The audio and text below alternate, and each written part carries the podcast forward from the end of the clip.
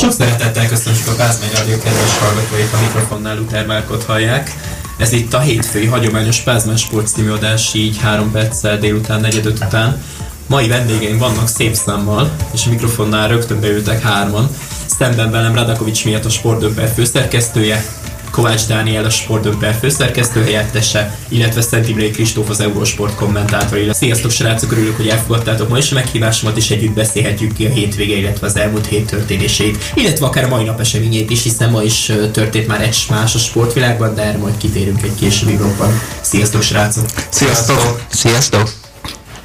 Szóval egy kis hangulatcsinálóként azért szerettem volna egy kitérni így a hétvégi eseményekre, Hát szerintem talán most a legfontosabb téma az a Forma 1 lesz, hiszen alig, hanem az évszázadnak a, az utolsó futamát láthattuk itt Magyarországon, illetve Abu Dhabiban is a jó sok holland, illetve a jó sok szurkoló, aki kilátogatott a hétvégére, illetve a vasárnapi futamra. Hát tudsz szólani ezek után? Hát én nem vagyok egy ö, nagy formája rajongó, de ut- utolsó tíz kört megnéztem, és hát Igazából tényleg. Még én is üvöltve néztem végig, hogy akkor mi lesz ott, hogy most akkor ki nyer, hogyan. Hát azt hiszem, hogy azt mondták, hogy 1297 kör volt idén is az utolsó döntő, szóval ez óriási volt. Tényleg nem vagyok oda ezért a sportért, de most ez, ez, ez a tíz kör szerintem megérte, pedig elsőre kicsit unalmasnak tűnt, de nehéz megszólalni. A legjobban. Amit lehet már egyikünk sem fog soha többé újra átérni, vagy legalábbis ehhez hasonlót. Hát gyakorlatilag gondoljatok bele, hogy egy körös szétlövés döntött a világbajnoki címről, tehát ilyet én nem tudom, hogy valaha láttuk, ugye 2008 utolsó körös dráma volt Hamilton és Timo Glock kapcsán. Utolsó körös és utolsó kanyaros. Hát, akár így is mondhatnánk, az egy, ugye egy elnyújtott valósa célegyenesre vezető kanyarint ellagozva, tulajdonképpen egy ilyen szélgörbület, akár így is fogalmazhatnánk a brazil pálya esetében. De, de tényleg nincsenek szavak. Megpróbáljuk még keresni majd a Forma 1-es bloghoz, illetve a szezon összefoglalóz, amit majd a Hagyományos Pázmán Sport heti összefoglaló címadás után fogunk majd megkezdeni, nagyjából olyan 6 fél hét magasságában.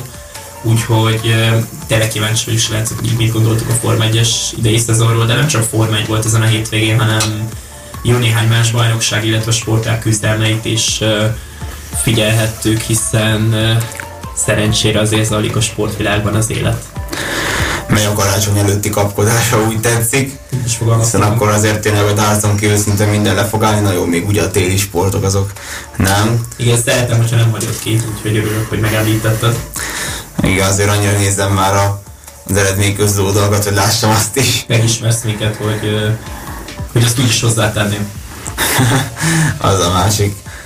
Ez igen, ugye most női kézilabdában ugye mely a világbajnokság most sem még csak az egyenes kieséses szakasz, ma este óriási izgalmak lesznek, illetve még középdöntőben, illetve hát a férfi kézi BL-ből ugye Szegeden felavatták az új csarnokot, nem akármilyen meccse meg eredménnyel. Hát, hát azt a kézi mérkőzést azt még én is láttam, ugye sok szegedi kiválóság, az olimpikonok közül például Laszanna is kim volt a meccsen, rengeteg szegedi illetőségű híresség, a polgármesterük is valószínűleg ugye ott igen, volt. Igen, ott volt. Stadionavatót, illetve a csarnokavatót is figyelemmel lehetett követni ugye a Sport TV műsorán. A mérkőzés után, ami elég fura, de hát ugye előtte a Veszprém játszott, német-magyar derbiket játszottak a kézilabda bajnokok ligájában, úgyhogy ez is a hétvége krónikái közé tartozik, de természetesen labdarúgásban sem állt meg az élet, olyannyira nem, hogy hát gyakorlatilag adásunk előtt egy olyan egy órával fejezték be a bajnokok ligája sorsolását, amit ugye hagyományosan délben szoktak kezdeni. Hát igen, újrakezdés volt tulajdonképpen a rendszernek a meghibásodása, illetve technikai problémák miatt az UFO úgy döntött egyébként teljesen jogosan, mint ahogy a MD Sport csatorn igazgatója Székely Dávid is fogalmazott, hogy ezt újra kell sorsolni. Tehát, hogy egész egyszerűen erre nincs más mód, hogyha valakit kihagytak a, a az ellenfelek közül, akikkel ugye játszhatna a rendszer szerint, az szerintem is elfogadhatatlan, úgyhogy teljesen, teljesen megértem, talán pont az Atlético Madridnak volt egy óvása. Hát ugye igen, lehetett nekik is, a másik pedig az volt, hogy ugye kihúzták a a VR, VR-nak a Manchester United, akikkel ugye egy csoportba kerülnek így ebbe a szakaszban, még nem találkozhatnak egymással. Itt ugye nem játszhatnak azok sem egymással, akik ugye azonos csoportban voltak, ö, illetve azok sem, akik ugye azonos nemzetiségűek. És hát gyakorlatilag, amit nem szabad kihagyni egyébként, hogy természetesen szerdán kezdődik majd a Darts világbajnokság, úgyhogy még arra fogunk hangolódni, a minden igaz a következő napokban, úgyhogy mindenképpen érdemes lesz majd figyelemmel követni a Pázmány Rádiónak a programját, hiszen rengeteg exkluzív tartalommal készülünk még nektek, illetve önöknek az elkövetkezendő napokban, még ugye karácsonyig, december 23-ig lesz még júniány adásunk, és nem csak hagyományos hétfői, hanem lesznek extra interjúk is, illetve olyan produkciók is, amik ugye még nem kerültek adásba úgyhogy érdemes lesz majd a Spotify csatornákat és figyelemmel követni Pázmán Sport címen, mindenhol megtaláltok minket Facebooktól kezdve az összes podcast felületig, úgyhogy melegen ajánlom mindenkinek, hogy hallgassák, hallgassátok meg az eddigi műsorainkat, illetve interjúinkat. Amit pedig mindenképpen hozzátennék az az, hogy ugye téli sportban is zajlottak az események, és most legfőképpen Szentibrai Kristófhoz fordulok, hiszen az Eurosporton lehet ugye figyelemmel követni a különböző téli sportok világpasorozatait, illetve online lehet nézni majd, illetve nézni a gyorskocsolya küzdelmeket, vagy akár az Eurosport TN-en, úgyhogy azért a téli sportpaletta is eléggé bőséges volt már az elmúlt hétvégén is, sőt. Igen, abszolút. Ezt nem tudok hogy hozzátenni, továbbra is nálunk dobörögnek a téli sportok, leginkább sísportok, de például ugye most a curling vegyes páros olimpiai selejtezőből is lehetett látni néhány meccset, sajnos ott már a magyarokat nem lehetett látni, hiszen ők már előtte kiestek, de így sem voltak messze a feljutástól. Hát ugye a végjátékot lehetett gyakorlatilag látni az utolsó két feljutásról döntő mérkőzést, egy egészen pikáns USA-Oroszország derbi is összejött, úgyhogy ezért olyan csapatok nem jutottak ki gyakorlatilag az olimpiára, akik világbajnokok többek között a Palancsotor, hogyha Kis Zsolt 2 és 2013 és 2015-ben nem talált legyőzőre a világbajnokságon. És most ők alkották ezt a mostani magyar dúlt is. Hiszen ugye ők legyőzték a magyar ellenfelünket még a hazai válogatón, ugye, akik között eldölt az, hogy ki utazhat ki Pekingbe, mondjuk Tokiót mondtam, de ugye Peking két ázsiai olimpia egymás után, sőt, ha úgy nézzük, akkor három, hiszen Dél-Koreában, Pyeongchangban volt 2018-ban a téli olimpia. Igen, úgy nézett ki, hogy ugye csak két csapat juthatott ki ebből a pótselejtezőből, 14-ban, ez fontos hangsúlyozni, és az elején csoportküzdelmek voltak, két csoport, két csoport, két csoport, igaz? Igen, kétszer hétfős csoport. Kétszer hétfős, és... Azok automatikusan bejutottak a Persze, persze, két csoport, hiszen a, ugye a két csoport első biztosan bejutott abba a kvázi elődöntőbe, és akkor a második, harmadik helyezettek játszottak keresztbejátszás, és a, a magyarok ugye benne voltak a, ebben a második, vagy másodikok, vagy harmadikok, harmadikok lettek. Harmadikok lettek. Második csoport második helyzetét kurát kapták meg, akiket az utolsó, akiktől az utolsó ember kaptak igen, igen. ki úgyhogy vezettük még egyetlen egy egységgel az utolsó. Igen, és akkor utána kellett volna még azon kívül egy meccset nyerni. Igen. Utána. Le kellett volna győzni Ausztráliát, akik től ugye a csoportban is kikaptuk extra rendben emlékeink szerint. Igen, tehát velük is nagyon szorosat játszottunk. Hát ugye kétszeres világbajnokok, tehát én úgy is írtam ki hogy hát sajnos rossz lettek világbajnokok, hiszen akkor még ugye nem szerepelt az olimpia programjában a curling vegyes páros, illetve ugye a 15-ös világbajnok még nem kvalifikált magát a 18-as olimpiára. De hát még beszéljünk télisportról is, csak úgy, mint dátszról, illetve Form 1 illetve labdarúgásról és kézilabdáról is az elkövetkezendő percekben.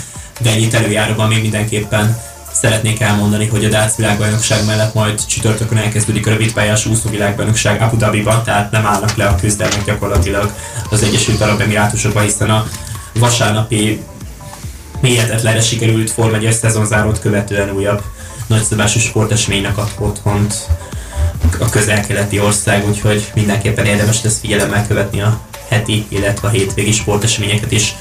Most elmegyünk egy rövid szünetre, meghallgathatjátok a kézilabda világbajnokság idei himnuszát, ugye női világbajnokságról van szó, amit Spanyolországban rendeznek, a magyar női válogatott is beszerep, befejezte szereplését sajnos, hiszen nem jutottak a lányok legjobb nyolc közé, majd a világbajnokságot is értékeljük szakértőinkkel, többek között Radakovics miattal, úgyhogy hamarosan folytatjuk a Pázmány Rádió műsorát. Tartsatok továbbra is velünk! Otthon maradtál? Helyes! Unatkozol? Hallgasd a te hangod! Te hangod. Pázmány Rádió.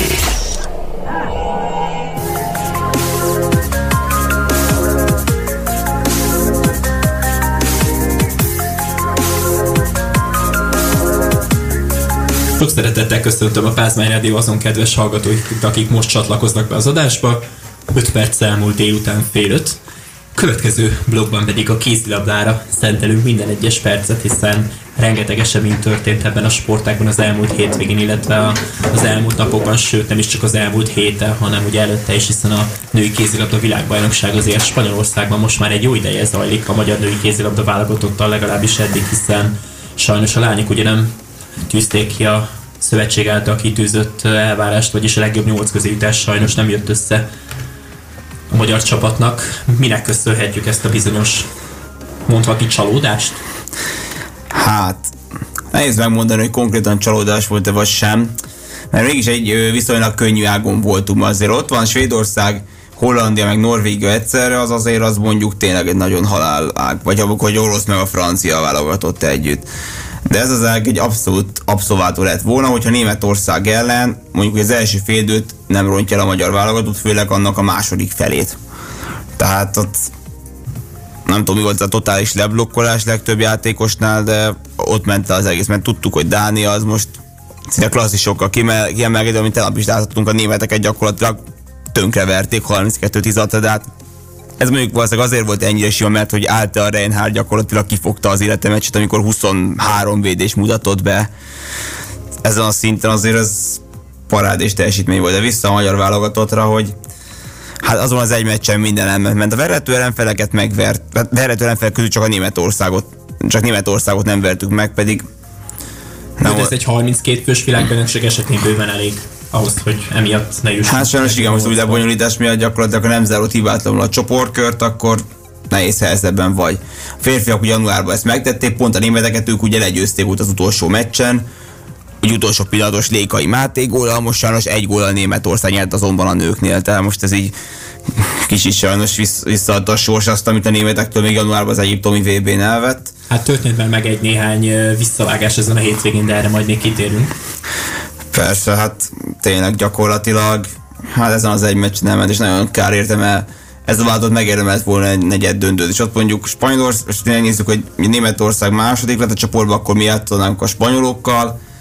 Hát persze idegenben nyilván nem könnyű, ezért most még spanyolok otthon vannak, de hát igazából egy negyed döntőt el kellett volna érni szerintem. De összességében azt mondom, hogy látszik, hogy ezért megvan egy bizonyos kemény, akire lehet majd számítani szerintem a következő években, mondjuk kiegészülve még Kovácsics Anikóval irányító poszton, mert ő azért tényleg kell a, egy, egy, mondjuk egy kulcsposzton nagyon kell amúgy, hogy lenne egy rutinos ember, aki már nagyon sok csatát megélt, kár, hogy ő most mondjuk ugye sérült, de hát azt most látszik, hogy nem elég az, hogyha két kapuson kívül csak 6-7 jó játékosod van, mert látszik, hogy kell legalább 10 ahhoz, hogy bejuss a 8 közé.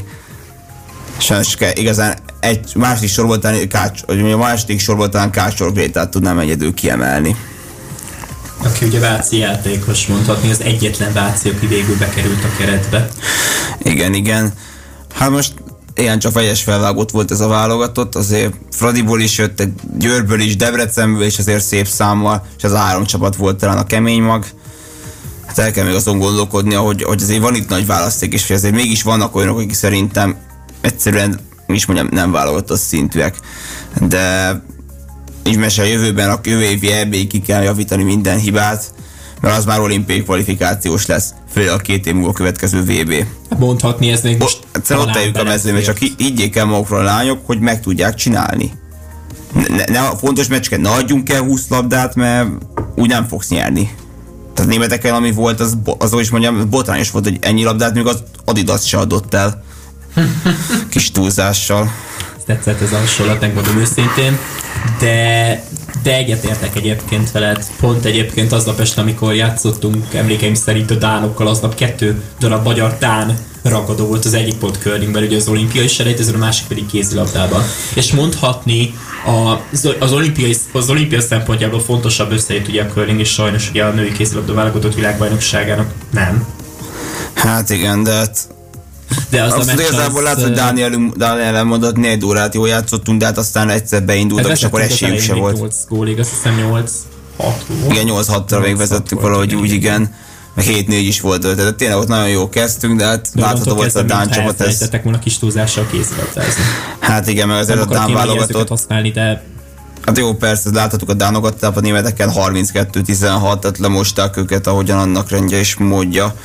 Szóval az lát, az lát, hogy Dánia tud cserélni, nem csak ő, egy új játékosuk van a B sorban, hanem ott van még van egy teljes második soruk, hiába dölt ki Miárai már az első meccsen irányító poszton. Tehát nehéz a Dán vállalatottan most fogást találni, kíváncsiak a braziloknak sikerül, de szerintem nem fog. Na és olyan tovább a világbajnokságon szerinted ki lehet a legnagyobb esélyes majd a világbajnoki trófea elhordítására? Hát most ugye e- egyáltalán tudjuk a párosításokat, hogy holnap megrendeznek két negyed döntőt. Ugye először 17.30-kor Dánia, Brazília, még 20.30-kor a spanyol-német.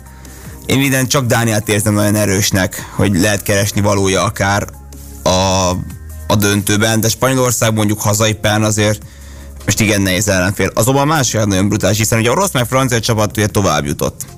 Csak ugye a kérdésem a 20-30-as meccsen az lesz, hogy ö, ki hanyadik helyen. Mi lesz? A másik csoportban 18 akkor egy Svédország, Románia, és 20 kor a csúcsrangadónak számító Norvég-Holland. De 6 pontos Svédország, és ők Romániával játszanak nyerető meccs. Ha nyernek, tovább jutnak. És Hollandia, Nor- hát kivét a holland norvég nem döntetlen, ha jól számolok, de most itt talán számolgattam, persze nem egyeztem meg mondjuk a pontos arányokat, de Svédországnak nyernie kéne, és akkor a holland norvég aki kikap, az búcsúzik. Tehát lehetséges, hogy ott akár egy végső győzelemre esélyes csapat ki fog esni, akár a címvédő Hollandia. Tehát az biztos, hogy szerintem van egy érzésem, hogy erről az orosz, francia, illetve holland, norvég, svédákról kerül majd ki a végső győztes. Míg a másik oldalon Dánia fog bejutni, ha csak Spanyolország nem csinál meglepetés. De itt olyan negyed döntők lesznek, amelyek szerintem több előre hozott döntő is lehetne talán a továbbítók közül, illetve a leendő továbbítók közül egyetül Brazíliáról nem tettél említést, ezek szerint ők nem igazán szólhatnak most bele. Korábbi világbajnokokról van egyébként szó. Igen, igen, ugye 2013-ban nyertek ők, Az akkor Szerbiában, és akkor döntőben kértetik a magyar válogatottat egy thrilleren. Hát na, most néztem a brazilok meccsét is tegnap a spanyolokkal, azért ott Barbara Arenharton van talán a ugye a kapuban ő az, aki ugye volt Váci, nem mellesleg, és hat igazi bravúr kapus Szóval Eduard Amorim visszavonult például, ami mondjuk azért talán rutinban nem, a, nem, lehet az, nem lehet nagyon jó, de most szerintem Dánia szerintem nagy falat lesz a braziloknak, pedig szerintem azért jól össze van szedve az új csapat is a, a dél-amerikaiaknál, de azért, ha nem Dániával játszanak, akkor szerintem amúgy tovább jutnának, de Dánia nekik mondom, az nyerni fognak az északiak. Na de akkor most térjünk ki egy kicsit a férfiakra, hiszen a bajnokok ligája küzdelmei azok továbbra is zajlanak még, illetve talán már decemberre be is fejeződtek. Volt egy csarnokavató mérkőzés Szegeden csütörtökön. Magyar-német derbiket vívtak a bajnokok ligájában érdekelt csapataink, ugye a Szeged és a Veszprém. Az egyik hazai, másik pedig idegenben játszott. Így van, ugye ez volt az utolsó 2021-es forduló, és egy 10 meccsen vagyunk túl a csoportkörben. Hát ugye Hát érdekes csapat mondjuk most inkább áttérnék először a Veszprémre, akik hát hogy is mondjam, ennél hektikusabb csapatot nem látok, amikor egy, akik egyik héten szuperlatívuszokban érsz, mert hazaéppen kiütik az aktuális ellenfel, aztán meg elmennek idegenbe, és ott már jön a teljes lebőgés. Hát Veszprém, Veszprém ugye 12 ponttal most ott áll harmadik de ugyanannyi pontja a Párizsnak, meg a Barszának, meg a Kielszének 14. És hát simán bejuthatnak szerintem a Veszprém akár az első két hely valamelyik kéne egyből a negyed döntőbe. Csak hogy nem tudom, mi náluk ez az idegenbeli blokkolás, mert az, hogy akik öt idegenbeli meccsükből négyet elveszítsenek, az szerintem nem elég az, hogy valaki ott legyen a, az első kettő. És úgy, hogy még mennek ők Párizsba, meg Barszába, Barcelonába is, hát az úgy nem tűnik most nagyon izé, nagyon könnyű sorsolásnak, hiába hazai kielsze meccs. Hát, a, az mondom, a Veszprém, hogyha nem lesz első kettő, azt annak köszönhető, hogy idegenben nem játszik jól, csak a portót verték meg. Ez azt hiszem, azt 14 ponttal ott áll szintén harmadikén, ugye Olbornak is ennyi van, Montpelliernek van 16, Kielnek csak 13, de pont meg tudták őt előzni. Na de arra a meccsről tényleg szuperlatívuszokban lehet, lehet ö, beszélni, mondhatjuk, ezt ki lehet jelenteni, hiszen a, hát ez a több mint 8000 néző, igazi kézilabda ünnep, egy város ünnep, mondhatni a Szegeden mégis a kézilabda az, ami dominál. Hát ugye kajakkenu pálya is van, ott ugye világ és Európa bajnokságokat is rendeznek, de ettől függetlenül természetesen a kézilabda, ami dominál, igen. Hát igen, igen, és hát maga a meccsen gyakorlatilag Szeged úgy vertem a THV-t, hogy a németeknek közük nem volt a találkozóhoz. De első fél időben is már ha látszott, hogy melyik csapat az, amelyik sokkal jobban felszívta magát erre a meccsre, és hogy ez tényleg a meccs. Ugye 77-ben még az új szegedi sportcsarnokban akkor volt a Szegednek ugye az első nemzetközi meccs, akkor a Barcelonát 27-22-re verték, most pedig ugye itt 2021-ben a Pikkalinában kilt 30-26-ra, és hát tényleg szerintem egy gyakorlatilag egy percig sem volt veszélyben a győző, mert hiába próbálta már meg Filip Ihá a 7 6 elleni játékot már a találkozó elején, nem, nem vált, nagyon nem vált be, a szegediek abszolút készültek erre mondhatni, mint akik egész évben csak erre a találkozóra készültek volna, úgy játszottak, és szerintem úgy mindenki hozzátett a maga a szegedi részről, és hát amikor a úgy nézett, hogy elfáradnak a szegediek, akkor jött Mikler Roland a kapuban, aki nagyon sok zicser fogott. Például volt egyszer, hogy, hogy négyen indultak a killek ellen, és Magnus Lindin végig, végig akarta vinni, de Mikler Roland kivélet rajta, és hát az alapvonalon túra pattanti, még kipattanó se lehetett a német az ebráké. Szóval ez tényleg óriás volt, aztán szólhatott a Ciao Bella a mérkőzés után, és lehetett ám mulatni, mert ez, ez férfi munka volt, így kell ezt csinálni. Hát és hát ami szép, hogy hogy a Szegedé megszerzett három pontot a négy, négyből a Kiel ellen, szóval az már egy nagyon jó kiinduló pont. Olborgen is van kettő, Montpellier eddig egy, de ők is majd a Pikkarénába jönnek, szóval itt a Szeged simán ott lehet az első kettőbe és rögtön negyed döntőbe. Hát reméljük, hogy tavasszal most már kilépnek a saját árnyékukból. Nagyon jó lenne, hiszen szükség van egy jó Szegedre, nem csak egy jó Veszprémre legalábbis ugye nemzetközi viszonylatban, hiszen hát emlékeim szerint lett volna egy Veszprém Szeged, vagy lehetett volna egy Veszprém Szeged mérkőzés abban a bajnokok ligája szezonban, ami így félbe maradt. Igen, igen, akkor ugye amikor negyed döntőben csaphattak volna össze egymás ellen, hogyha hogyha ugye nyolcad döntőktől kezdve nem fújják le a szezont, ugye mind, valószínűleg mindkét csapat hozta volna éppen az aktuálisat, aktuális párharcát, szóval így tényleg ez lehetett volna talán ott egy nagyon jó párharc, de hát meglátjuk, hogy Azért mondjuk, hogy inkább a Final four futnak össze a negyed döntőben, hogy pont kiüssék egymást, az még nem lenne jó szerintem a magyar sportnak. Ugye ezért szurkolok mindig, hogy Győr meg a Fradi ne kerüljön úgy, hogy negyed döntőbe összefussanak, összefussanak ugye a nőknél. Legyen esély mindkét csapatnak ugye a Final Four-os Hát igen, mert szemegére, hogy a magyar klub kézlabda jött legyen egyszerre két csapat a bajnokok ligája Final Four-okban, mert most mindkét óri, mind, mind, mondjuk, hogy mind a négy óriás nagyon szépen teljesít. Hát folytatás februárban, egy EB után... Legalábbis a klubcsapatoknak ugye Európa Bajnokság januárban magyar-szlovák közös rendezésű, és ennek az eseménynek ugye december 16-án lesz egy főpróbája mondhatni, hiszen... Az a Budapest arénát letesztelik mondjuk úgy, így beléptetés meg minden tekintve. Meg egy esemény is lesz, a tesztesemény szó szerint. Hát igen, ugye, ugye ez egy koncert, meg lesz egy All-Star mérkőzés, hát a magyar vállal férfázatot is majd köszönteni fogják a, az új arénában. Az az EB-be azért nem mennék be teljesen, de hát ki tudja, hogy azért az EB után hogyan érkeznek vissza a játékosok klubjaikhoz, például Veszprém Szegedből is sokan el fognak menni ugye erre a, a tornára, szóval itt teljesíteni kell majd 2022-ben százra lévő négy meccsen. Szegednek a sorsolása talán nem tűnik olyan vézesnek, hát a Veszprém is sokkal keményebb. De hát határa csillagoség. Egyelő esélyekkel indul mindenki ebben a BL-ben mondhatni. Itt tényleg kevés az elő, előre, lefut, előre lefutott mérkőzés. Hát ennyit kézilabdáról most ebben a Pázmán Sport adásban. Hamarosan jövünk vissza a legfrissebb labdarúgó fejleményekkel, szó szerinti legfrissebbekkel, úgyhogy addig is tartsatok a Pázmány Rádióval. Sok szeretettel köszöntjük a Pázmány Rádió kedves hallgatóit a mikrofonnál továbbra is Luther Márk. 7 perc múlva délután 5 óra itt a Pázmány Rádióban, és a, és a focis blokknak a vendégei pedig két sportdöntmere srác, Radekovics miatt, illetve Kovács Dániel. Remélhetőleg most már mindenféle technikai problémáink is, vagyis te, technikai problémáinkat is magunk, magunk mögött hagytuk, úgyhogy remélhetőleg folytatódhat zavartalanul az adás. Ne, nemrég ért véget ugye a bajnokok ligájának a sorsolása, az újra sorsolás egészen pontosan, hiszen délben sorsolták ki először legjobb 15 csapatnak a 8 döntőit. Mit érdemes erről a 8 újonnan kisorsolt párosításról tudni, akár fel is sorolhatjátok, akár csak összességében elmondhatjátok, hogy mit gondoltok a hát, hát az újra sorsolás legjobb esztese szerintem egyébként a Real Madrid, hiszen a Real Madrid de az első sorsoláskor a Benficát kapta, most pedig a Paris Saint-Germain csapatát fogja kapni, szóval Lionel Messi visszatér a Santiago Bernabeu gyepére. Hát ö, érdekes párosítások alakultak ki, például Bayern München mennyivel jobban járt, hogy Atletico Madrid helyett az Salzburggal játszik, Mi ugye ha érdekességképpen a Chelsea-t maga lét ismét kihúzták egymásra, akár csak az elsőn is.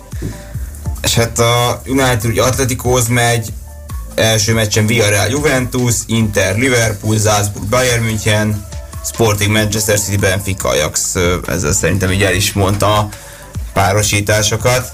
Hát talán nem lett olyan ütős, mint az első, kivéve mondjuk a Párizs meg a Real mérkőzés, meg mondjuk a Atletico meg a United. Ez Inter Liverpool se rossz. De ugye már nincs ott Real Madridban Cristiano Ronaldo, szóval a klasszikus Messi-Ronaldo párharc következő felvonására nem most fog sor kerülni, ha egyáltalán ebben a klubszezonban most sor kerül. Hát az biztos, ők most elkerülték egymást. De hát meglátjuk azért, mert mindkét csapatnak azért magas fába kell vágni a fejszét, hiszen azért a Real Madridot most lehet Ronaldo, után a BL-ben azért adósak a jó teljesítmény, jó tavaly eljutottak az elődöntőig, de úgy, de úgy hát Azért Párizs mellett az, hogy azért támadósoruk jobb, mint a Real Madrid, de azért Karim Benzema sem kell félni, fel, hogy a Real Madrid most a spanyol bajnokságot igen csak simán vezeti, tegnap ugye legyőzték 2-0-ra az Atletico Madridot. Egyébként Karim Benzema élete legjobb évét futja a Real Madridban, mármint gólok tekintetében. Abszolút. Talán még nagy pekhe volt, hogy uh, ugye Ronaldo elnyomta őt ugye hosszú 9 évig, aztán azóta... azóta igen, nem tudott kibontakozni alatta. Nem mondj te is a párosításokról, ne csak én. Hát ugye a, ugye beszéltünk a legjobb veszteséről ennek az újra sorsolásnak, és most beszélünk a győztesekről is, akik ugye elsősorban a Bayern München, hiszen a Bayern München először az Atletico Madridot kapta, amelyet ugyan egyébként a, tava, a tavalyi év csoportkörében találkoztak, de a Bayern München az odavágon 4 0 még a visszavágon tartalékosan egy egye tudott, egy, egy egyet tudott felmutatni az Atletico Madrid a matatosok ellen. És ugye ezzel szemben nekik a, az osztrák Salzburg, mert ugye, amely ugye második helyen végzett a Lille, mert igen csak kiegyenlített csoportban. Ez egy kis meglepedés, hogy ők bejutottak a 16 közé. Egyébként még egy érdekesség, egyébként a Salzburg is a tavalyi csoportkör, és a, a igen, a 20-21-es csoportkörben ugyanúgy a Bayern München ö, csoportjában volt, mint az Atletico Madrid. És akkor még Szoboszlai Dominikkal álltak fel, ugye Hát igen, az mondjuk az is egy érdekes párharc volt. Ez a címvédő Chelsea helyzet érdekes, ugye a csoport második lett, de mégis megkapta a lét, és az idei Lille az nem brillírozik, és lehet így akár még jobban jár Thomas Tuchel együttes, és elindulhat a címvédés felé? Hát szerintem uh, tényleg könnyen ellenfelet kapott a Chelsea, és, nem, és egyébként a BL-ben nem, a, nem hozza azt a teljesítményt szerintem, mint a, amit a tavalyi év során, szóval, hogy kicsikét most gyengébb, de a Lille ellen de könnyű dolgok lesz. Hát igen, most a Lille sokan mondják, hogy egy szezonos csapat volt, de hát kiderül majd, hogy mit hoz a folytatás. Hm, megfogható a Liverpool, és az Inter amely most az olasz bajnokságban ér át így címvédőként, mert ugye Napoli meg a Milán is boltoltak, ők pedig nyertek, most kezdnek tanulni magukra találni, tehát februári sok minden lefolyik a Dunán, míg a Liverpool azért hibától nyert a, csoport, a csoportkört, a Premier League-ben is nagyon jó sorozatban vannak. Hát jobb kicsi a Liverpool keretet, de azért az Inter nem kell fél, de az Interről, Inter tavaly mondjuk igen, csak zátóra futott a BL-be, idén már azért jobbnak tűntek. Hát most se volt annyira az igazi, de tényleg a tavalyhoz képest jobban teljesítettek. Viszont szerintem az Ajaxról is beszélgessünk, hiszen ők a harmadik ö, csapat az idei BL kiírásban, akik a akik hibátlan mérleggel zárták a csoportkört 6-ból 6 győzelemmel. Ők a Benficát kapták, amelyik a, ugye a Bayern, amelyik, aki a Bayern München csoportján végzett a második helyen. És a Barcelonát is megverte. Hát igen, igen, az Ajax és Sebastian Haller, hogy eddig 10 góllal vezeti a BL gólövő listáját, szóval meg, szóval az Ajax most benne az, hogy akár megismételdi a 2019-es teljesítményt, de a 8 közé simán eljuthatnak, és akkor se, hogy Erik Ten Hag volt a vezető, aki még most is ott van. És még a Villarreal Juventus mondjuk az két olyan csapat, amelyik ugye egyik se fut valami jó szezon, szóval itt is gyakorlatilag azt mondom, hogy bármi lehet. Így igaz. Akkor... Viszont térjünk át szerintem a, igen. az Európa Liga párosításra részét, ott is születtek pikáns párosítások, például a Barca, először beszéljünk a, a 2000 óta először a BL, a BL csoport köréből kizúgó Barcelona, aki a Napolit kapta az olasz. Hát szerintem a létező legnehezebb ellenfelet megkapták be a Napoli is mostanság, ugye a szezon elejé fellángolás volt a kicsikét talán visszafogottabb teljesítményű, de azért szerintem ha Viktor Osimen visszatér sérülésből, akkor a Barszának megülhet vele a baj, velük a bajuk, és Hát ez érdekes párszert. Most a Barcelona Európa Ligában már nem jutna be a 16 közé, és az mondjuk kicsit elég kicsit ö, történelmi mélypont lenne. De hát kinézem. nem mentené meg őket? Hát innen már nem es, innen már nincs konferencia ligába kiesés. Igen. Itt már nincs olyan. De hát azért Hát nem lesz könnyű dolgok, mint a Lipcses Sociedad is egy nagyon jó párosítás, meg a Porto Láció. A Dortmund viszont szerintem igazán könnyű uh, ellenfelet kapott, hiszen ők a, a, a Scott Rangers kapták még, mint ellenfél. Úgyhogy bár ugye a BL teljesítményeket elnézve, a BL-be is egy egyszerű csoportot kaptak viszonylag, viszont abból nem tudtak tovább lépni a legjobb 16 közé. És kicsit beszéljük a Sheriff Tirasporról is, a BL idei meglepetés csapatáról, amely ugye az Európa Ligában folytatja, hogy a harmadikként zárt a csoportjában. Ők a portugál Brágát kapták. Sötét vagy kicsit szerintem a Brága kötőben az Vezda mögött csak másodikak lettek, ugye ezért kényszerülnek ide. De hát nem mondám, azért szerintem lehet esélye a sheriffnek, bár most azért látszik a BLB is azért ugye első két meccs után azért már látszott, hogy a sheriffnek mégis mi a realitása. Tehát az a tényleg ott fölkészítés, földön túli teljesítmény, aztán utána meg ugye elérkeztünk a valósághoz. De hát biztos, bármi is lesz, a Sheriffnél biztosan aranybetűkkel kerül a klub történetében az európai kuba szezon. Igazi Diadal Bennett lesz. Így van. Porto Láció is még egy érdekes párszat. Tehát konferencia úgy viszonylag melyiket emelnéd ki ezek közül? Spara Praga, hát, Partizán, kis Például a Fenerbahce-t, akit, amelyet Szalajat Attila és erősítők, a Szlávia Prahát kapták, akik, akiket egyébként a Fradi kiejtette a bajnokok ligája sorsolás, a bajnokok ligája selejtezőjében. És már Fradiak ugye legyőzték a Leverkusen-t, hogy az Európa Liga csoport kör utolsó fordulójában, ugye Aisa Light góljával is így legalább.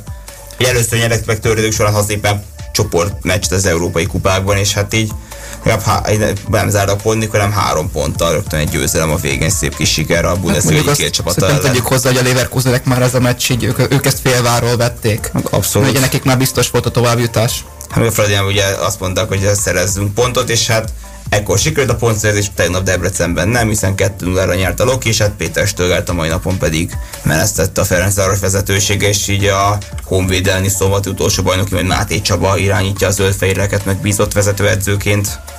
Egyébként a hírek szerint Dárdai Pállal is hírbe hozták ugye a Ferencvárost, illetve Csercsasszóval, aki ugye az orosz labdarúgó válogatottnak a vezetőedzője volt eddig, de hát majd meglátjuk, hogy mit hoz a magyar bajnoknak, illetve hát ugye a bajnokok ligája szereplőnek, vagy hát talvai BL szereplőnek, idén pedig ugye az Európa szerepelt a Ferencváros.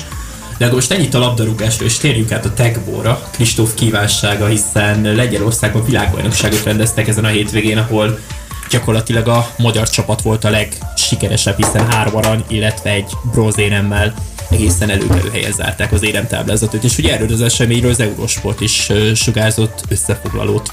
Az egész világbajnokságot pedig ugye Magyarországon rendezték még a koronavírus járvány beállt előtt Budapesten 2019 végén. Sőt, az elsőt is 2017-ben, és még Reims Franciaország adott otthon 2018-ban egy világbajnokságnak, és most a lengyelországi Gliwice város, ami egyébként nem messze található a Challenger határtól, meg ugye Katowice városától sem található, nem messze, hogy a nevükből is adódhat, hogy viszonylag közel található egymáshoz a két város. Igen, szóval öt versenyszámból háromba elvittük az aranyérmet, a két egyesben is ráadásul.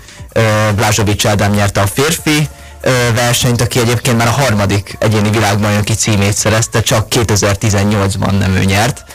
És egyébként 2018-ban szintén egy magyar származású versenyző játékos Szécsi Barna tudott nyerni. Uh, uh, igen, és hát ugye a nőknél pedig uh, Izsák Anna győzött, aki ráadásul egy hazai versenyzőt, Paulina Lezsákot győzte le két szedben. Ugye érdekes a tegből lebonyolítása, aki esetleg nem annyira ismeri, igazából én is most kóstoltam bele ebbe a sportágba, és nagyon meg is tetszett. Szóval hát ilyen több sporták keveredése. Tehát a foci, az asztali tenisz, meg akár mondhatjuk a röplabdát is, mert ugye három érintés kötelező, egyesben ugye nyilván egy ember is érintett hármat, még párosban a lényeg az, hogy ugye hármat nem érintett egy játékos, de kettőt igen, akár egymás után is. A lényeg, hogy mindkettő játékos ö, érintse legalább egyszer a labdát, és akkor bármilyen testrészsel lehet akár vállal is. Például, ezt többször láttuk a magyar játékosoktól, a többi nemzet től egyébként annyira nem, tehát ez is mutatja, hogy a magyarok mennyire technikások, meg ugye ők találták ki ezt a sportágat most már majdnem tíz éve, úgyhogy, úgyhogy emiatt is lehetnek ezek a kezdeti sikerek, úgyhogy tényleg büszkék lehetünk rájuk, és ugye a, a vegyes páros sikert még nem mondtam el, Bányi Csaba és Janicek Zsanett győzött, ők ugye egy brazil kettőst tudtak legyőzni, még Blázsovics Ádám a francia Julien Grondin győzte le a férfi egyes döntőben, és az egyetlen bronzérmünk az férfi párosban jött össze, ott is Blázsovics érdekelt volt, aki egyébként Bányik Csabával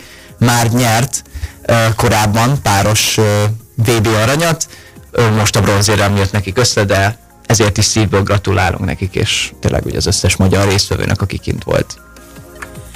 Hát tényleg egy különleges sportágról beszéltünk, amiről azért nem szoktunk minden nap, ha bár ugye mi a téli sportágak közül elég sok mindent mindig is hírbehozunk itt a Pázmen Sport hétfői heti szokásos kibeszélő műsorában. Úgyhogy remélem, hogy tetszett ez a kis kett csináló erről a kis erről a bizonyos techból sportágról. Vissza lehet egyébként nézni az Eurosport Playeren az összes tagból adást, És azért is érdemes a player előfizetni, hiszen majd ott a 2022-es téli olimpia eseményeit is figyelemmel lehet átolzéig követni, illetve a téli sportok világkupait, valamint majd januárban a tenisz szezont, vagyis az Ausztrál open illetve a felvezető tornákat gyakorlatilag lehet nézni. Úgyhogy azzal zárnám igazából ezt a blokkot, hogy 2028-ban elvileg egészen jó helyen áll az olimpiai ranglétrán a techból, tehát akár már Los Angelesben is a játékok egyik új sportág lehet Kristóf nagy örömére, de ez szerintem nem csak a te nagy örömödre, hanem a magyarok nagy örömére is, hiszen Én tényleg most beleszerettem ebbe a sportágba. Lehet, hogy azért, mert több sportág elemeit is ötvözi. Igen. Ugye, ha a lebonyolítást is nézzük, két nyert szetre megy, és olyan szempontból is hasonlít az asztali teniszre, hogy ha nem is 11, de 12 nyert pontig tart egy szett, és egyébként csak a döntő szettben kell két pont különbség, viszont ami érdekes, hogy négyesével vannak a szervák. Tehát úgy, úgy cserélnek a felek egy szetten belül. Mint hogy régen pingpongban talán ott ugye több Igen, igen. is el Ott azt hiszem öt. Hiszem, öt volt a döntő szettben, talán hét volt szettenként, de én is úgy emlékszem, igen, főleg amikor még ugye 21 nyertig játszották a játszmákat az asztali teniszben. De most elmegyünk egy rövid szünetre, aztán hamarosan folytatjuk majd a Pázmány Rádió műsorát, és akkor maradunk hazai pályánál Kristófa, hiszen következnek a téli sportok hétvégi összefoglalói, úgyhogy hamarosan folytatjuk a Pázmány Rádió műsorát. A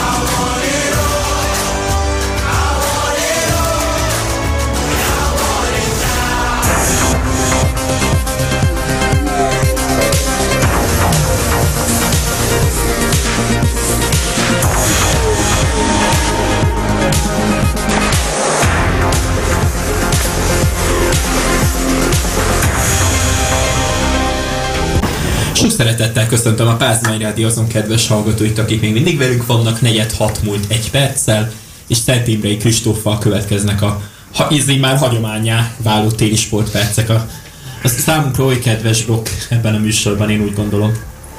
Mindenképp. És az Eurosporton ugye figyelemmel lehet követni a téli sportok világkupa sorozatait, úgyhogy jó néhány sportág küzdelmét láthattuk ezen a hétvégén is. Már amikor ugye nem a Forma 1 néztük, hanem a fagyosabb, hidegebb, zordabb vidékre neveztünk éppenséggel. Utazhattunk akár Ausztriába, utazhattunk Svájcba, Franciaországba, úgyhogy akár Észtországba is, úgyhogy egészen változatos volt a kínálat ezen a héten is. Talán minden helyszínt felsoroltam. Ja, viszont ugye több helyen tényleg lehet mondani, hogy képletesen utazhattunk volna amúgy is csak el, hiszen uh, például Ausztriában és Németországban nézők nélkül rendezték meg a téli sportversenyeket, tehát gondolva itt a biatlonra, a síugrásra elsősorban. Úgyhogy, de ettől függetlenül nyilván a hangulat ellenére jó versenyek voltak, például síugrásban mindkét egyéni verseny kifejezetten szép ugrásokat hozott, jó körülmények között ugorhattak a versenyzők, és ezúttal tényleg lehet mondani, főleg ami az első versenyt illeti, hogy a nagy nevek ott voltak az elejében, mind gyakorlatilag. Ugye az első versenyt Stefan Kraft nyerte meg, Halvor Egner, Gránerüd, valamint Kamil Stoch előtt, tehát csupa-csupa összetett világkupa győztes a dobogón. És ugye a második verseny pedig Kobayashi Ryoyu nyerte meg, nem kevesebb, mint négy, nor, négy norvég, négy norvég előtt, vagy öt? Öt. Öt, bocsánat, öt. Igen. Végzett, Igen. Egyébként borzasztó közel volt a Kobayashi, ez 8 ponton belül voltak öten gyakorlatilag.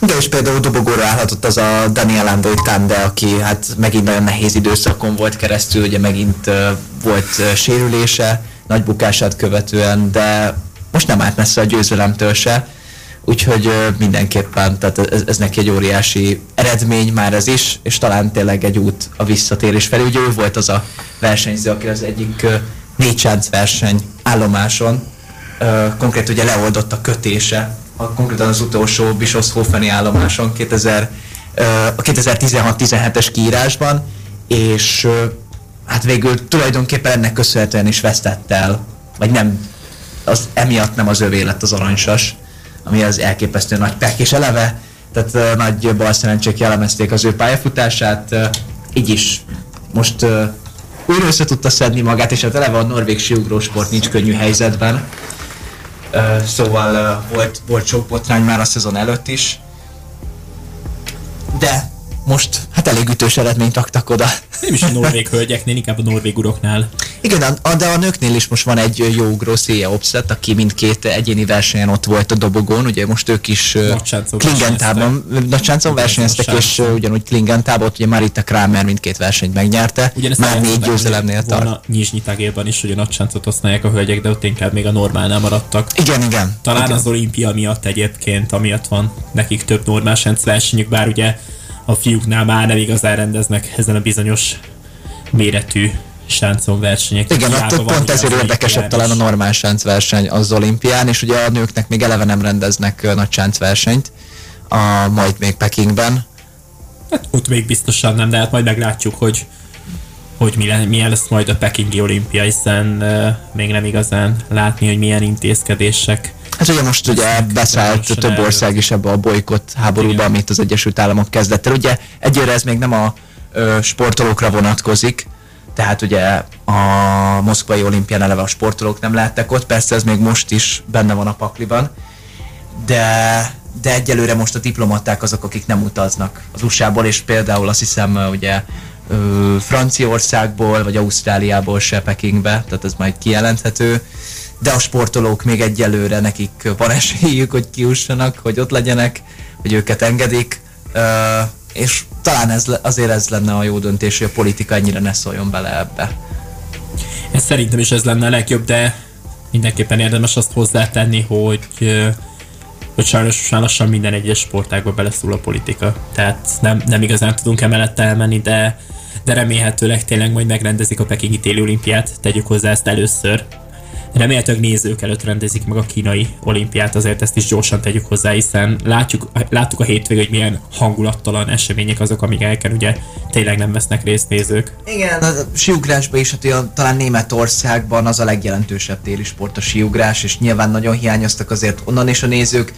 Biatlonban majd, hogy nem minden helyszínről hiányoznak a szurkolók, így most Ausztriából, Hochfilzenből is. A francia helyszínről nem vagyok biztos benne, hogy ott is lesznek szurkolók, erről mit milyen információd van esetleg? Franciaországban ja, a Annecy, aha. világkupa hétvége. Na, ezt most így fejből nem tudom, de hát... Uh, ez egy jó kérdés, most ezt így hirtelen nem tudom. Hát, ha 60 ezeret tombolhatnak a párizsi labdarúgó meccsen, akkor szerintem ezzel De ott is nagyon jó hangulat legyen. szokott lenni, és hát ugye a franciáknak most jól ment biatlonban, ugye majdnem hármas ö, győzelmet arattak a férfi üldözéses versenyben, és úgy is nézett ki, hogy ugye Quentin Fiomaé és Emilien Jacqueline mögött Simon Detjő tud bejönni a harmadik helyre, hiszen még amikor el kapcsoltunk, vagy amikor még a közvetítés zajlott, az élő közvetítés az Eurosporton, egy tizeddel elvileg Sebastian Samuelson előtt ért célba, de aztán így utólag most én is megnéztem az eredményt, tizedre azonos idővel érkeztek be és a célfotó az végül Samuelson javára döntött, tehát végül le tudta a svéd hajrázni a franciát, és így ő lett a harmadik. De ettől függetlenül nyilván jó napot zártak a ha jól francia olvastam biatlonosok. egyébként most a Franciaország világkupa kapcsán olyan 75 ezer jegyet már eladtak, úgyhogy ezek szerint lesznek nézők, ez a hivatalos honlapja a versenynek. Nem tudok eme- elmenni emellett, de, de óriási hangulat lenne így karácsony előtt.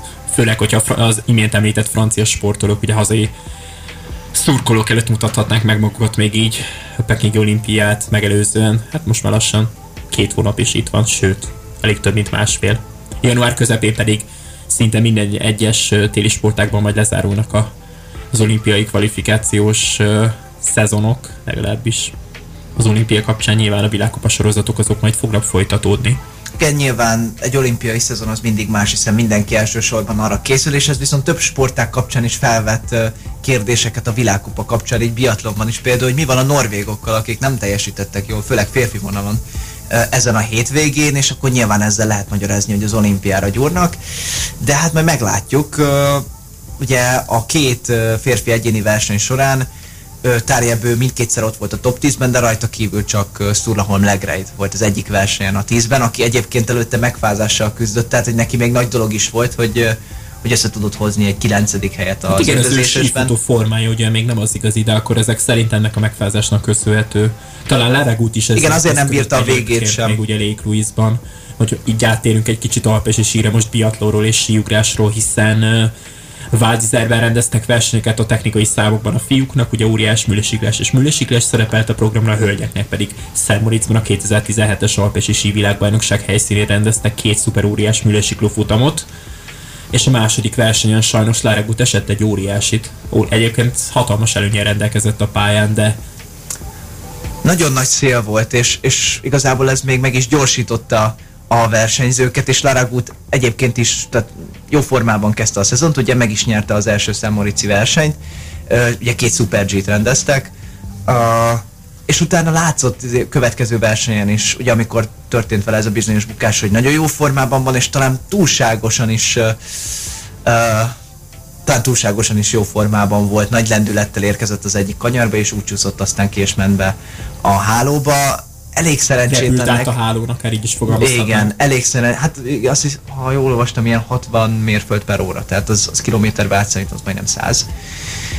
Úgyhogy igen, egyébként nagyon nem tűnt szépnek az esés, viszont végül a saját lábán tudott lecsúszni, és hát még úgy is biceget, nem nézett ki jól a helyzet, de azért nem is tűnt, ki vésze, nem is tűnt vészesnek, úgyhogy valószínűleg bármilyen térdsérülés nélkül megúszta ezt az esetet, és, és nem lesz probléma, és hát reméljük, hogy már az olimpiáig se neki, sem, semmilyen másik versenyzőnek természetesen nem lesz baja. Persze, hát erre majd meglátjuk mennyi az esély. A svájci hölgy esetében azt mindenképpen érdemes hozzátenni, hogy ő 2008-ban így debütált pont ezen a lejtőn, lesiklásban ezen a pályán, 30 fölötti rajtszámmal zuhant be a célba tulajdonképpen másodikra, hiszen nem a lábán érkezett be. Gyakorlatilag ez egy nagyon-nagyon emlékezetes momentum volt az ő pályafutásában. Úgyhogy februárban egyébként megnyerte a világbajnokságot ebben a számban is, az óriás műlősikles mellett, tehát már kétszeres világbajnok, hát mondhatni, ugye életműdíjat is átvetett ezekkel a bizonyos aranyérmekkel, de erről már azért tettünk említést a Pázmás sportadásaiban. De Sofia Goggia sem ment rosszul, főleg az első versenyen egyébként. Hát ugye ő meg Lake Louise-ban triplázott, mind a három versenyt megnyerte, ahhoz képest most nem is lehet azt mondani, hogy ilyen kiemelkedő Azért volt a teljesítménye. rosszul, Ott viszont ugye a második versenyen volt az, hogy az első hétben öt olasz is ott volt. Csak Federica még, Capignone nyerte, igen, ő a nyerte meg, és- műlősikló specialista. igen, és Elena Courtoni végzett mögötte a Kurtoni második nagyon jó formában van, ezt már lehetett látni Kanadában is. Másik Igen. virágzását éli. Hát meg az olaszok így nagyon reménykedtek gyors számokban az olimpiára, viszont érdemes kiemelni Mikaela Schifrint, aki ezúttal elindult, ezúttal is elindult a gyors számokban, és mindkét Super G versenyen ott volt a harmadik helyen, úgyhogy vele is kell számolni ezekben a versenyszámokban is, lesiklásban, illetve Super G-ben is. Van egy ilyen megjegyzésem, hogy Sifrin szerintem dobni fogja a lesiklást majd Pekingben. Hiába próbál meg mind az öt számban versenyezni. Nyilván ezt ők látják, ők tudják, de Louisban azt lehetett látni, hogy ott azért a legjobb 20-ba kerüléshez is óriásit kellett volna mennie, még az ő szintjén is, és ugye sajnos. Igen, lesiklásban is voltak már nagyon ütős eredményei, úgyhogy majd Louisban a meglátjuk. Super G-ben például sokkal jobbak, mint lesiklásban, és ugye két szuper óriás műlesiklás rendeztek már ugye többet, mint a lesiklóknak. Igen, és érdemes még kiemelni Alice Robinson-t, aki eddig Super G-ben nem tündököl, de hát még mindig egy nagyon fiatal új-zélandi versenyzőről van szó, és majdnem egyébként letasszított a Sifrint a dobogóról a második versenyen, ugye negyedik lett, úgyhogy ők ketten tudták megtörni az olasz teljes hengerlést a vasárnapi nap során. amely egyébként egy rövidített pályán, amelyre Igen. egyébként egy rövidített pályán kerül. Kevesebb, mint egy perc alatt a hatalmas leértek. szélnél gyakorlatilag van olyan slalom pálya, amit uh, még ennél is hosszabb idő alatt síelnek meg, úgyhogy, gyak, úgyhogy uh, ez egy ilyen Európa kupa szintű lesiklás volt legalábbis időt, az idő tekintetében, hiszen azért a pályát, hogyha megnéztük, azért nem tartozott a legkönnyebbek közé. Igen, tehát és tényleg az erős szél is azért megnehezítette nagyon a versenyzők dolgát, tehát lehetett is látni ö, többükön is, például Sifrinen is, hogy hiába egy perc alatt leértek, attól még nagyon kemény volt, tehát ö, elég, elég izzasztó számukra. Érdemes még ugye a férfi versenyt is kiemelni, ugye most az első slalom versenyt rendezték a hétvégén Váldizerben, és hazai, elsőprő hazai győzelem született Clement Noel, Majdnem másfél, másfél, más, majdnem másfél, más, az mezőnyt. igen, viszont ott volt két, hát lehet mondani, hogy pekjes, meg nagyot hibázó versenyző, ugye Tanguy a svájci negyedik helyen állt a második futam mellett, és már az első kapura rálépett, ilyet nagyon ritkán látni, é, illetve Alex Minatzer pedig a második helyen állt, és ő meg majd, hogy nem végigment a pályán, de ő meg az utolsó kaput nem tudta már bevenni, pedig addig vezetett. De ezt az Eurosport kommentátora Reeve Daniel megfogalmazta az első futam során, hogy annyira gyors ott a pályának a vége, annyira gyors Igen. kapukat tűznek, ezeket az úgynevezett vertikális kapukat, hogy ott lesznek kiesések, de hát nem erre számított az ember, hogy pont a versenyre legesélyesebbek. Igen, és az óriás műlesikló verseny pedig Márko Odermatt nyerte meg, aki nagyon jó formában Ez kezdte a szezon. világkupa egyik legfőbb. Hát most már több Nálam mint már 100 is most ponttal vezet, jó még ugye nagyon sok verseny van hátra, mert 8 ment le, és ugye van összesen 37 a tervek szerint. Tehát Ezt mindig nagyon, érdemes hozzátenni, főleg a gyors számok ö, szoktak neccesebbek lenni egy idő után, amikor már annyira nem lehet pótolni, hogyha éppen valamelyik elmarad. Ugye Igen. a világkupa döntő még mindig nem lehet pótolni. igen, és tehát Odermattnak még, tehát az is, tehát ugye jól megy Super G-ben is, lesiklásban is igazából az óriás mellett, és, és ugye a gyors számokban pedig nem, nincs most olyan domináns versenyző, jó formában van Matthias Mayer, a sérülése után most jó, jó formában tért vissza Alexander Omot kérdett, de ők tulajdonképpen egymástól is veszik el a pontokat egyelőre, tehát ez szintén jó Odermattnak, aki meg ott van egyébként, ott is szorongatja őket, szóval nem, én most érdekes, hogy még Zöld nagyon kevés, a igen, tehát egy nagyon nehéz me- látni, ki. hogy kiállítja meg. De majd meglátjuk. Sífutásban Büki Ádám versenyzett egyébként a hétvégén Davosban rendeztek számukra versenyeket. Sprintben egyébként sokkal közelebb volt Johannes Höszford Krébóz a selejtező győzteséhez, mint Lillehammerben. Igaz, a pálya is rövidebb volt, de a FISZ-pontokat megnézzük, akkor sokkal alacsonyabb volt a, a pontszáma. A távolsági versenyen közel hasonló eredményt ért el, de viszont most már megelőzött egy-kettő versenyzőt a, ezen a hétvégén, úgyhogy Nekem érdekes, hogyha más sífutás, ugye a férfi sprint döntőben ott volt eh, Even Nortug is, a legfiatalabb Nortug ugye a, a norvég trió testvérek között. Ugye ő 9 Jön évvel, Northug. ugye 9 évvel fiatalabb, mint Petter Nortug, és eh, Peter Thomas és igen, és Tomás Nortug van még, ő, ő pedig ő, azt hiszem 5 évvel idősebb. Evan Nortug. Evan Nortug tehát döntőt ment, tehát ő is versenyezhetett Klébo ellen, de hát Klébo papírformának sem megfelelően lehetett esélye, hogy a Klébó ellen szabad stílusú sprintet rendeztek, de az olimpia miatt, hiszen ott is majd ebben a stílusban fogják majd a versenyeket lefutni, legalábbis sprintben, csak úgy, mint az egyenkénti indításosban is. Tehát ez történt sífutásban, illetve ezen a téli sport hétvégén. De a curling selejtezőről sem feledkezzünk meg, ahol még azt mindenképpen elmondanánk, hogy a Palancsadorotja Kis Zsolt kettős sajnos a playoff kör elődöntőjében vereséget szenvedett Korea ellen. Az utolsó endben kaptak három pontot, pont a döntőnek számít utolsó endben, és sajnos nem játszhattak az olimpiai kvótáért, így Pyeongchang után Pekingben sem jut ki magyar vegyes páros curlingben az olimpiára, amit szintén nagyon-nagyon sajnálok, hiszen ők már ugye világbajnokok voltak 2013-ban, illetve 2015-ben is, mondhatni még azon korszak előtt, amikor nem rendeztek számukra olimpiát. Ez egy kicsit olyan, mint amikor Daniel Iraskó Strolc, ugye erről beszéltünk talán még privátban valamikor, hogy az ő időszakában nem, nem volt ugye még világkupa sorozat, vagy olimpia nem volt, amikor ugye ő uralta a női síugrás, tehát lehetne akár ilyeneket mondani. De hát most ugye már női északi összetett is van, úgyhogy hihetetlen, hogy hova jutott el így a, a két női szakák, ugye a síugrás és az északi összetett, amely ugye a síugrásból és sífutásból áll. De most a téli sportokról ennyit, úgyhogy Radakovics miatt ott szólítom még egy rövid Form 1 értékelőre, hiszen mindenképpen szeretném azzal kapcsolatban majd meghallgatni, hogy, hogy mit gondol a hétvégi szezonzáróról, aztán majd a srácokkal alaposabban is kivesézzük ezt követően a következő blokkban. Úgyhogy miért ezek szerint az utolsó 10 kört láttad, hozzá mezőt után a 48. körben kapcsolódtál be a küzdelmekbe, laikusként külső szemmel, mint Form 1 nagyon-nagyon ritkán, sőt szinte soha nem követő személyként mik voltak az első gondolataid a befutót, illetve a 2021-es világbajnokságot követően? Hozd meg velünk. Hát ö, bekapcsolódtam, igen, itt 10 körrel a végelt a dologba, simán vezet- vezetett Hamilton, Verstappen próbált faragni, ugye, hiába frissebb gumik, de, de aztán mégse sikerült neki, aztán meg egyszer csak így, hát szépen lassan telik a futam, kicsikét unalmasnak is éreztem, aztán meg bum, egy mezőny végén haladó Nikolász Latifi meg oda csapja a kocsiját a falnak, jöhetett a biztonsági autó, akkor mezőny össze, és akkor Hamilton meg Verstappen között ott volt öt lekörözött autó, és akkor elsőre az volt, ne engedjék, aztán engedjék, safety car mögött futnak be, vagy sem. Hát igen, végül ott az 50, ugye 57. kör végén szedték ki ugye a biztonságkocsit, és aztán volt már elég ostogat a Verstappen hamilton hogy akkor na lerajtoljam, ne, nem, ugye nem tudom, hogy na lehet ott indulni, ilyen új- újraindításra valami, és biztos van valami vonalon újra lehet indulni, és hát szóval elindult ez újra lehet mondhatni, hát ez ilyen dupla vagy semmi, egy kör az élet, ha úgy tetszik. Hát rajt és célvonaltól kezdve lehet hivatalosan előzni. Igen, igen. És hát ugye nem lehetett DRS-ezni mondjuk, ugye azt hiszem, ott is volt valami mondani, hogy két körig nincs DRS safety kör után. De ez se volt mondjuk, ez, ez is azért úgy, ez is kicsikét kellemetlen lehetett, de végül is Verstappennek nem, mert megcsinálta az előzést, amit szerintem hát már mindenki várt, hogy valaki megtörje Lewis Hamilton egyeduralmát a Forma 1-ben.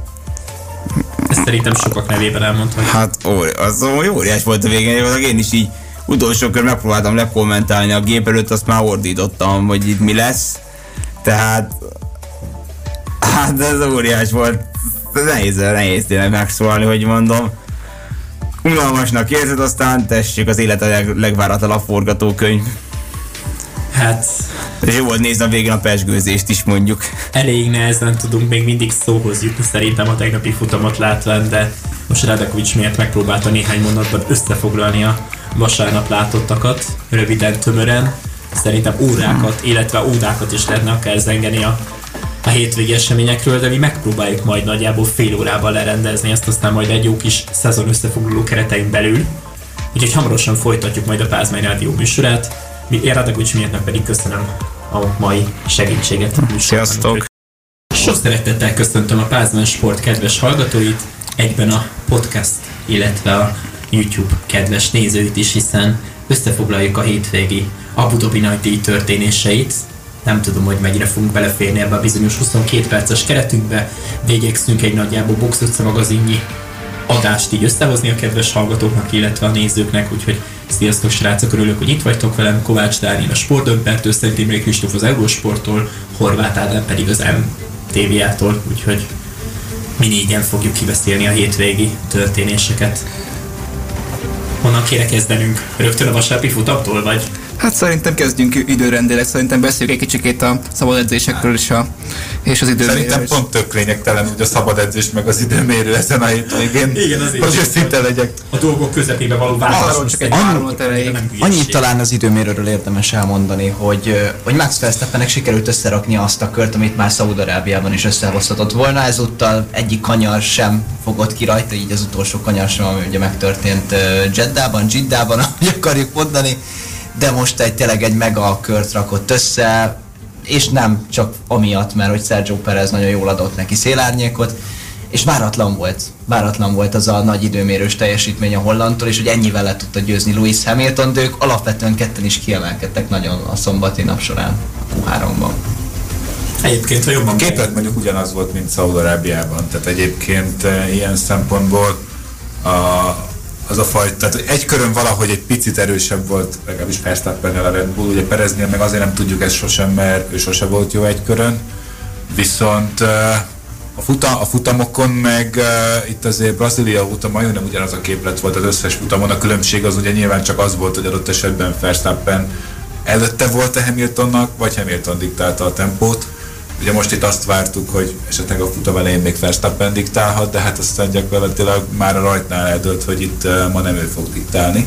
Vagy hát ezen a, a Budabi futamon sem. elég gyorsan kikötöttünk a futamnál, hogy beharangoztad, hogy teljesen fölösleges felvezetni ezt a hétvégét. Egy kicsit egyébként megújult ez a pálya, néhány kanyart átalakítottak, mondhatni, kivettek belőle két technikásabb kanyar kombinációt. Hát ez egyébként az előzések szempontjából azért segített sokszor, ha megnéztétek, tehát meg nekem úgy valahogy jobban tetszett az, hogy nem ez a mint amikor a kereszteződésbe is mész, ez a gázfék, gázfék, gázfék, hanem azért voltak lendületesebb kanyarok Nem is. volt benne ritmustörés úgy annyira Isten igazából. Lehet mondani, hogy sokkal inkább lehetett ilyen kvázi egy levegővétellel teljesíteni ezt a pályát. Tényleg, ahogy te is mondtad, Ádám, sokkal inkább volt ritmusa ennek a vonalvezetésnek, és igen, tehát lehet itt is jó pálya a Budaviban, és egy Herman Tilke által tervezett pályán is. Hát, hát ugye a szaudarábiai nagydíjat egy másik téket elveszte legalábbis a pályát. Igen.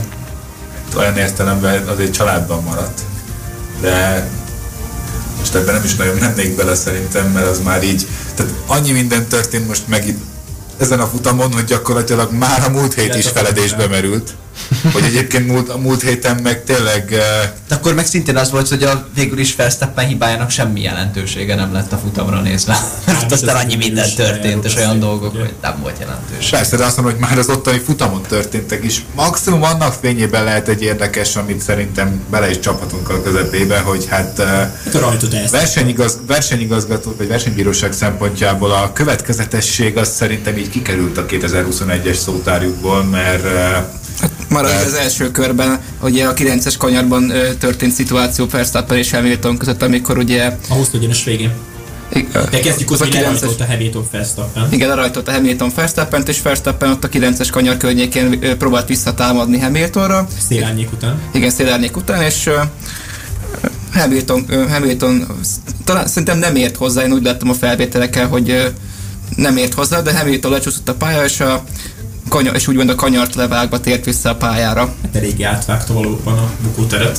Ugye Verstappen ugye egy nagyon mély féktávot próbált venni, szerintem lehetett is sejteni, hogy meg fogja próbálni abból a Pályán maradt helyzetből. Verstappen, tegyük hozzá. de ez pont ugyanolyan, Az- mint csak fordított Igen, szereposztásban, mint igen. amit egyébként már milliószor Igen, eljátszottak, igen, úgyhogy igen. eh, ilyen téren egy volt a sok közül, az is igaz, hogy Verstappen nagyon mélyről vetődött be, tehát onnan egyébként az elfordulás az nem volt egy túl reális forgatókönyv, de egyrészt nem Verstappen lett volna, ha nem próbálja meg, másrészt azért eh, tehát nem történt belőle igazából semmi. Csak ugye Hamilton ott akkor levágta a pályát, hogy egyrészt ugye elkerül be Verstappen, másrészt azért ő is olyan szinten tudta, vagy szerintem sejtette, hogy egyszerűbb levágni, és majd utólag valahogy visszajátszani belőle, vagy hogy esetleg majd eldöntik, hogy mit kezdjen ezzel, mint megpróbálni befordulni, de elveszíteni a pozíciót. Úgyhogy uh, ilyen szempontból azt okosan csinálta. Aztán más kérdés, hogy uh, amekkora tempófölénye volt a Mercedesnek, gyakorlatilag semmi jelentősége nem volt ennek az első körös dolognak. Ezért is próbálta meg véletlenül Verstappen egyébként rögtön az első adandó alkalommal ezt a bizonyos előzési kísérletet ö, sikeresen végrehajtani. Egyébként utána Hamilton talán egy icipicit a kikötő felé visszavett a tempóból, hogy Verstappen visszazárkózóra egy talán ne kerüljön problémába. Hát igen, ugye amiatt is volt ez nagyon rossz Verstappennek, hogy lerajtolt őt Hamilton, mert ugye ő volt a lágyabb keverékű gumin, mert uh, elfékezte a Q2-ben még ugye az időmérőn a, ugye a közepes keverékű abroncsát, és végül akkor emiatt is váltott lágyra, és azzal ért el a legjobb ideit, ezért rajtolt azon a gumin. És igen, elég gyorsan elhasztálódtak azok a lágykeverékű abroncsok. Tehát neki az első topot kellett volna nagyon megnyomnia, és előnyre szert tennie sem, mint visszacsúszni a második helyre. Hát vagy legalább a pozíciót, ha megtartja, akkor ugye nyilván ő van helyzeti előnyben, mert akkor a Mercedesnél kell gondolkodni, hogy akkor megpróbáljanak alávágni, de akkor még ennél is hosszabb etapot kellett volna menni, mint amit így mentek végül. Vagy ugye ott Azért tegyük akkor... hozzá, hogy nagyon hamar kiállásra kényszerültek a Red Bull miatt. Persze, csak azt mondom, hogy ez fordított szereposztásban azért lett volna egy nehezebb játék, mert nyilván Red Bull arra játszott volna, akkor ugye lehet, vagy hát így is arra játszott, hogy a lehető leghamarabb kijöhessenek. Úgyhogy az ne kerüljön forgalomba, és végül nem is került forgalomba, vagy hát ugye pont rögtön kikerült a Norris, azt hiszem az egyenesbe, de ezek mind... Meg Leclerc, hogy kilőtt mellőle, vagy mögüle. hát egy picit úgy néztem, hogy mondom ott úgy mi történt, de egyébként ezek... Így elhúzott. De az, az a vicc, hogy ezek tényleg ilyen tök jelentéktelen dolgok, de például ami már nem jelentéktelen, és hogyha elkezdjük összerakni a puzzle-t, Bottas hagyjuk. Tehát most az a baj, hogy de, Bottas pont egy jelentéktelen elem volt ezen a futamon, tehát ez a Mercedes Rajtával szempontjából óriási nem tragédia. Nem, én arra gondolok, hogy rakjuk össze egyenként, hogy hogyan is alakult ez az egész sztori. Ugye nyilván Hamilton onnantól kezdve, hogy lerajtolt a Verstappen, kontrollal tartotta a futamot, meg lényegében ő hozta azt, amit neki kell, meg amennyi, ami most ebben a Mercedesben év végén abszolút benne volt egy pici tempó felé. A Red Bull is ilyen szinten kimaxolta, és ugye így bevetették a második számú pilótát, mert nekik most ott volt Perez. Igen, az fontos volt, hogy. Perez is fel tudott jönni harmadik helyre a rajtot követően. És megelőzte Norris-t.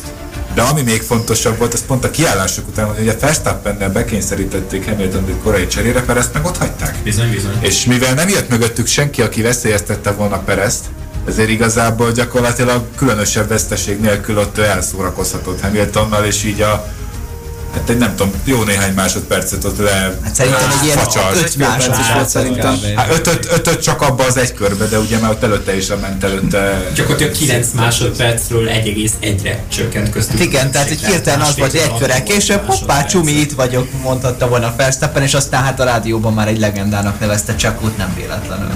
Hát mert egyébként a- amekkora tempókülönbséggel megérkezett rá az a Mercedes, azt azért a, a DRS-sel ráadásul, tehát hogy azt Milyen azért szép, azt kivédek, összeszállnak. tehát hogy már az csoda, hogy azt egy körig kibírja bárki védekezni, mert láttuk, hogy egyébként ha, me, ha ilyen tempókülönbséggel jött Hamilton bárkire, most itt nem a most tegnapi futamra gondolok, hanem akár mondjuk Brazíliára, amikor átgázolt a mezőnyen, senki nem bírt ellenállni neki. Tehát uh, Nem, egyébként Brazíliában is Perez egy picit fel tudta tartani, és ugye Isztambulban is nagyon jól védekezett ellen, tehát ugye lehet mondani, hogy Hamilton ellen elég, elég jól tudja tartani magát a mexikói. igen, meg azért valószínűleg az is közrejátszott. Hát meg azért az is közrejátszik nyilván, hogy a Red bull mert a legkevésbé agresszív lenni Hamilton is gondolom, mert azért ott van a legnagyobb veszteni valója abból a szempontból, hogy ha ott Perezzel összeakad, Vége. akkor megint csak vége.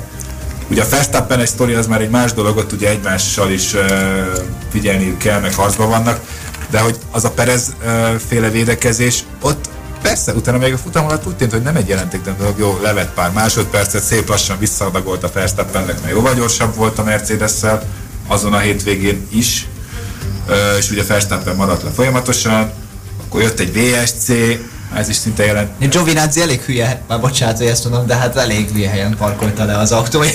nem biztos, hogy az saját akaratból volt, hogy hol parkol le, de hogy igen. És a VSC is, tehát önmagában a Perez-féle védekezés is, meg a VSC is csak egy ilyen kis apróság, ami úgy nem volt különösebben hatással. Persze, ott már megcsinálták a taktikai kerékcserét a Red Bullnál, de ugye az ilyen 18 másodpercre indultak, és ilyen 11-ig jutott csak le, ami azért nem olyan sok ahhoz Igen, képest, tehát hogy 20 ö, körre egy, sokkal egy idő után megakadt, az elején szépen faragta le a hátrányát Verstappen, de utána hirtelen megállt a És különbség. ugye úgy látszott, hogy Hamiltonnak ez a taktikája be, hogy nem áll ki. Ugye, ugye, azért, ugye azért nem akartak kihozni a Mercedes, mert nem akartak pozíciót veszteni. Hát ez igen, és ez a legdurvább az egészben, hogy gyakorlatilag a Perez-féle védekezés, meg a VSC, az úgy a kettő együtt pont abba az ablakba hagyta Verstappen, hogy egy safety káros kiállásnál csak mögé jönne vissza, ugye a cserét azt alapból nem, tehát a VSC-nél alapból ott uh, ugye azt nem tudom, kiszámolta már valaki, hogy ott, hogyha Hamilton kijön és vége a VSC-nek, akkor hova jön vissza. Hát nagyon necces lett ott volna. Az, Hát az igen, necces lett volna, tehát az, az értelmetlen kockázat lett volna akkor. A végén a safety car a sztori meg tényleg az, hogy de még csak azt sem mondani, hogy úgy jött volna a safety car, mert Hamilton elment a boxba járat mellett, amikor tudta, Hát ő be hogy is safety jött car volna? van. Igen. Tehát eh, az lényegében a csapat döntése volt, hogy ők kérik a pozíció előnyt, és Verstappennek adják a frissebb gumit, mert választhatták volna az ellenkezőjét is.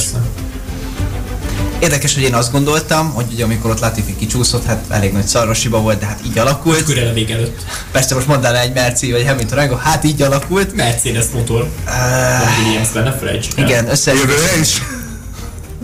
Ez már jobb kérdés. Igen, szóval tehát én egyébként rögtön arra gondoltam, hogy piros zászló nem feltétlenül azért, mert szükség lett volna rá, hanem mert ebből az évben kb. ez volt a protokoll, igen. akár ha csak Szaudarábiára gondolok, hogy nem kell olyan nagy sok törmeléknek kerülni a pályára, hogy piros zászlót fújjanak rá, már csak az izgalmak szempontjából, és Bakuban is ez volt, és a végén bejött, befú, üzé, belengedték a piros zászlót valamilyen szinten, talán azért is, hogy legyen utolsó Két kör az két körös sprint volt Bakuba egyébként, igen. Igen, konkrétan. pontot hibázott Kimi Räikkönen is, aki egyébként befejezte páratlan pályafutását a Forma 1-ben, pont abban a kanyarban hibázott ugye a második szabad edzés végén. ahol- Ami Raikkonen szerintem tökre örülhetett annak, hogy így egy olyan hétvégén vonult vissza, amikor a bajnoki csata miatt gyakorlatilag még annyi újságíró sem ment oda hozzá, mint egyébként a visszavonulása kapcsán. Tehát, Teljesen másodlagossá vált. tehát így, így a, a, amit a legjobban szeretett, rá csak a versenyzéssel kellett koncentrálnia, nem kérdezték Igen. hülye kérdésekkel. Ha tényleg Igen, ott maradt a befutóig egyáltalán? Mert például volt korábban Ez egy olyan év, mikor